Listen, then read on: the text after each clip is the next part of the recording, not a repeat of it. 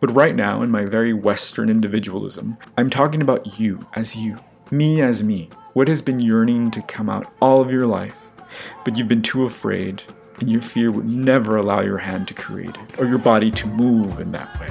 Well, not to sound the alarm, honey, but this is it. The cosmic alarms are going off. You are the last artist. Say something. This is Studio Confessions, the art podcast. I am your host, Luis Martin, the art engineer. Listen in for conversations with artists and culture makers as we talk about their creative practice and what moves them. Let me share my wax poetic monologues and how to activate your creativity to live an inspired and more beautiful life. That's right, I said beautiful. Welcome to the studio. I'm glad you're here. Let me start this episode with my own personal confession. I'm in the midst of 10 books. All doors I want to enter, conceptual spaces I want to inhabit, if only for 15 minutes at a time. But I can't. I just can't. I can't let go of my physical environment to get consumed by any of these books conceptually, which I really yearn for. Is it because I'm afraid? Is it because I'm afraid I'll be swept away in a hurricane in New York City like the one that passed by last week? Am I afraid I'll be blown away or demolished if I let my guard down? Yes, and yes. I, like everyone in this very moment, am in the midst of a trauma. We are constantly waiting for the next punch in the gut, the next insult from friendly fire, for the next shoe to drop. To be clear, this started way before the pandemic, but it was more visible and more apparent the less white or rich you were. Now, as it were, we seem to really be in the same boat, after all. But despite this fear, despite the fetalness that seems to weigh down on every effort right now, I feel this urgency in my stomach, this pressure in the pit of my being that still keeps me up at night. Not in fear, not in hate or anger, but in a constant state of needing to manifest, to make visible what is not seen, but felt. Do you feel that? Wait, I know you do. That's why you're listening to this. So listen up. This is a message a lot of us are getting right now. There's an urgency to create something now, to document, to lift, to show a way out of ourselves. And while this sounds epic and monumental, it doesn't have to be. Because it's just as important as if all of TikTok were watching, and just as important as if just your husband or your eight followers got to see your effort and got to see what you made. It doesn't take much, but it needs to come out now. It can't go to the grave with you. Is that dark? These are dark days, my friend. And you, as an artist, have a calling and a way of being a beacon for the people around you. Have you ever noticed that? Imagine this for a second. How would artists exist in society without galleries to commodify their ideas and work?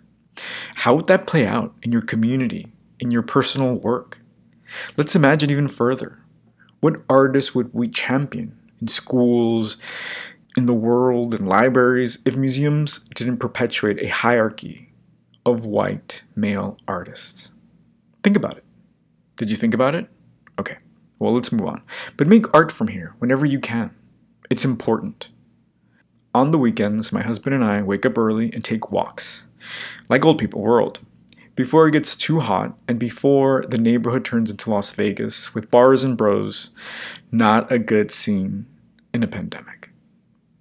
On Kent Avenue in Williamsburg, there is a clear strip of lawn with a chain link fence.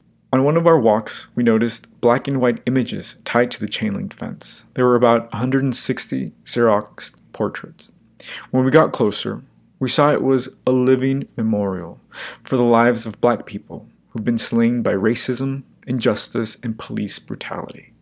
At the center, on a handwritten board, it read, Say their names. As you walked by, you saw their faces. Their eyes looked back at you. They're not numbers or statistics here. They're not memes or images on the news. They became the people you worked with, the people you were friends with at school. These are not mugshots. These are snapshots taken by family from a loving angle, a perspective of affection, not one prescribed by the media's agenda. This memorial is monumental in its message. It is not sensational or even political. It's just truth, painful truth, created with the Xerox images, cardboard, and that same urgency that keeps you up at night.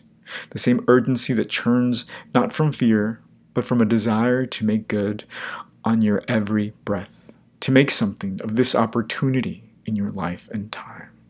This tug, this fire in our belly, is a calling. Now, we all have our idiosyncratic special powers with which to answer this call, each just as important as the next. Some of us knit, others take pictures, some of us dance, write. I, I collage. And in a lot of ways, it addresses the urgency I feel inside. Because I can do it fast, it's cheap. Because it's low risk and high reward. I am a huge proponent and apostle of the practice of collage.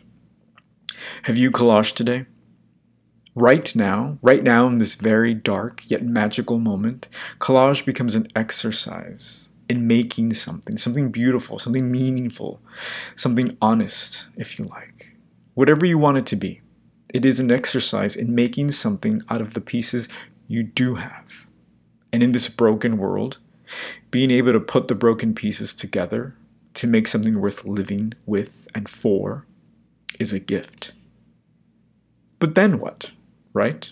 What do I do after I have a heap of collages, bags of scarves, unprinted photographs, and words with no paper, or dances without music?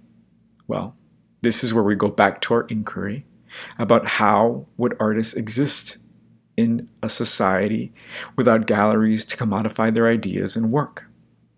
And what artists would we champion if museums didn't perpetuate a hierarchy of white male artists? What did you come up with? Would your art be the flames to the fire of change through living monuments like the one on Kent Avenue? Would you be writing your very local history to document and preserve the stories that have played out on your block for decades, perhaps centuries? I've been thinking about something a little dark. Big surprise. I've been thinking about the last artist, me personally, or you. If we knew we were the last artist of our time, what would we create? Would we make our own Stonehenge, a Gobekli Tepe, a Chichen Itza, or the pyramids of Giza? I don't know if we could do that individually. Together, maybe we can. But right now, in my very Western individualism, I'm talking about you as you, me as me. What is in you? What has been yearning to come out all of your life, but you've been too afraid and your fear would never allow your hand to create it or your body to move in that way? Well, not to sound the alarm, honey, but this is it. The cosmic alarms are going off. And they don't sound like fire alarms, they're not like police sirens. They're more like rolling trumpets emanating from the clouds, or soft, infinite chimes, prompting movement and action. At least that's what they sound like for me. You can choose your own sound effect, or let your subconscious choose one for you. What I am saying is that right now is a good time to say what you have to say, to put it all in a poem, in a collage, in an epic painting. Not only because tomorrow is not a promise, but because tomorrow has become a threat. And if you didn't know this cognitively, I know you've definitely been feeling it. Also, right now, right now the playing field is leveled. We've all been kicked in the proverbial shins, and no one, no one has caught their footing. Forget what they say or how they pose on Instagram. No one has caught their footing. And our work has a better chance of coming out with less judgment and even help alleviate this sort of collective vertigo. Recently, a popular art podcaster, The Jealous Curator, posted a funny meme. It was of two images, one on top of the other. The top image was of a city in flames completely engulfed, with the caption, The World Right Now.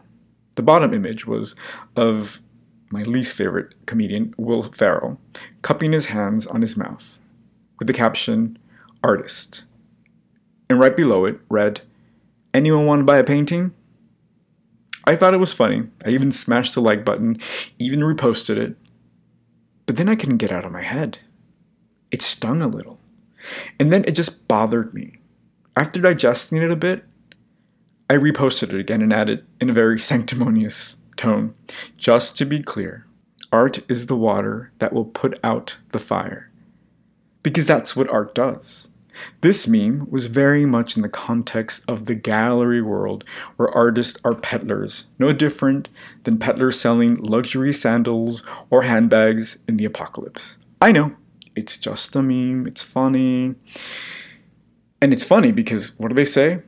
It's funny because it's true. It's true in the world that commodifies artists' work as part of a cog in the industrial complex. It sounds serious, right? Well, it is. If this context is recapitulated and perpetuated by curators and artists themselves, we will never know how would artists exist in a society without galleries to commodify their ideas and work? Or what artists we would champion if museums didn't perpetuate a hierarchy of white male artists. Listen, I don't believe all galleries are intrinsically bad for artists, but they are merchants selling a product. They've always been. But do you not hear the alarms? The rolling trumpets? In this new paradigm, this format is just a lazy way to commodify the work of artists.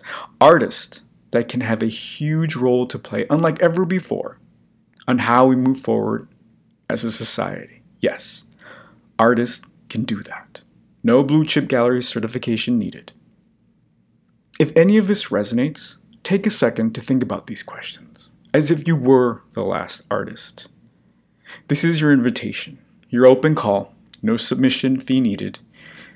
Put it all on the page, put it all out there, and plug it into your community.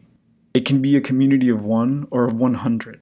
Don't go into the dying of the light with so much to give, with so much to say. If anyone has ever belittled your voice, criticized your art, it was because they saw themselves reflected in it, and it scared them. Because truth is scary, it starts fire. Art can be what extinguishes these flames after the fire has done its job. In the world we've inherited and co created, you are the last artist. I'm rooting for you. Say something. Want to share your thoughts on the conversation? Reach out on Instagram at StuCon Podcast or visit the website studioconfessions.com. Follow me and check out my work at Art Engineer. Please leave a review on whichever platform you're listening on, it goes a long way. Thanks for listening. If you heard anything that moved you, please share it. You are the spark that can ignite a thousand flames. I am Luis Martin, the art engineer, sharing with you what moves me.